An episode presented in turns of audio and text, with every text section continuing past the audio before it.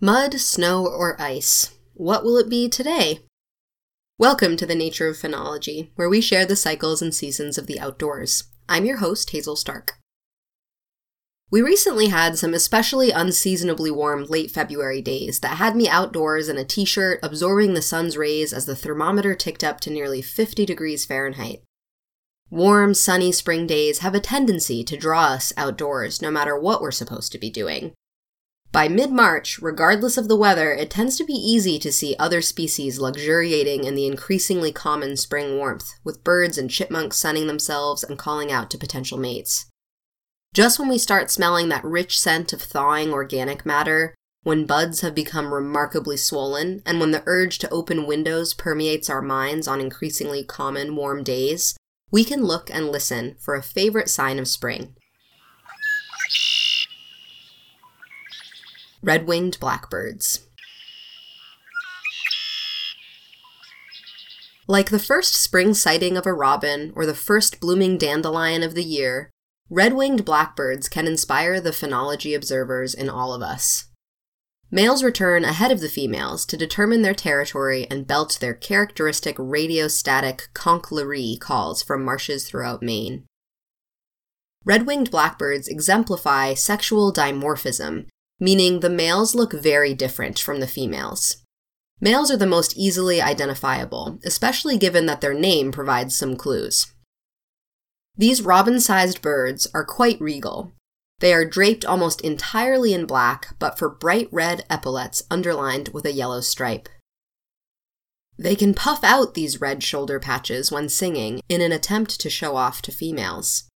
There is no need for females to be so brightly colored, however, so they prefer the camouflage that the streaks of every shade of brown provide, though the females do enjoy a little splash of color and sport a smattering of pale yellow right around their bills. While many think red winged blackbirds typify a migrating species, they actually are residents, meaning they do not migrate, across most of the United States. In more northern reaches of the country and continent, including interior Maine, most of Montana, and interior Canada, red winged blackbirds are short distance migrants, meaning they may migrate south up to about 800 miles during the winter. Along some parts of the coast of Maine, their spring songs may be a better indication of the start of their breeding season rather than their return to the area, as some of these red winged blackbirds are residents who are simply silent and relatively unseen during the winter. Being a short distance migrant has its advantages. During the hottest summer days, for example, I enjoy migrating over to the coast for my outdoor recreational pursuits where it is always cooler.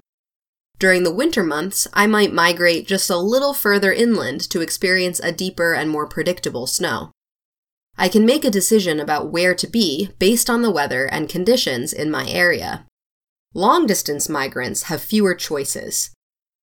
It is much harder to change your travel itinerary if you have a seasonal job, plane tickets, a car rental, or restaurant reservations in place already.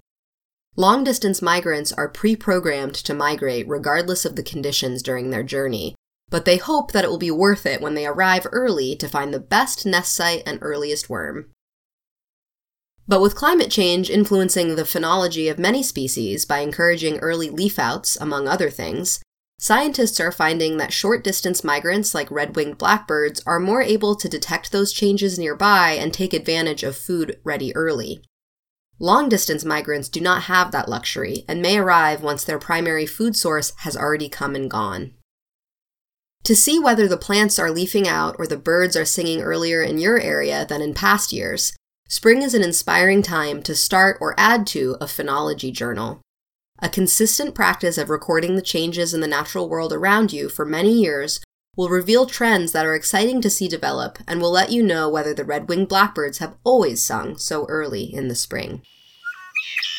You can download this episode and find a link to the transcript, photos, information about podcasting, and more by visiting archives.weru.org. Have a nature question that you want us to answer in our show? Simply reach out to us. Theme music was by a pileated woodpecker, made available by the U.S. Fish and Wildlife Service. Red Wing Blackbird recorded by Lang Elliott. Thanks for listening, and please join us next week for another dive into the nature of phenology.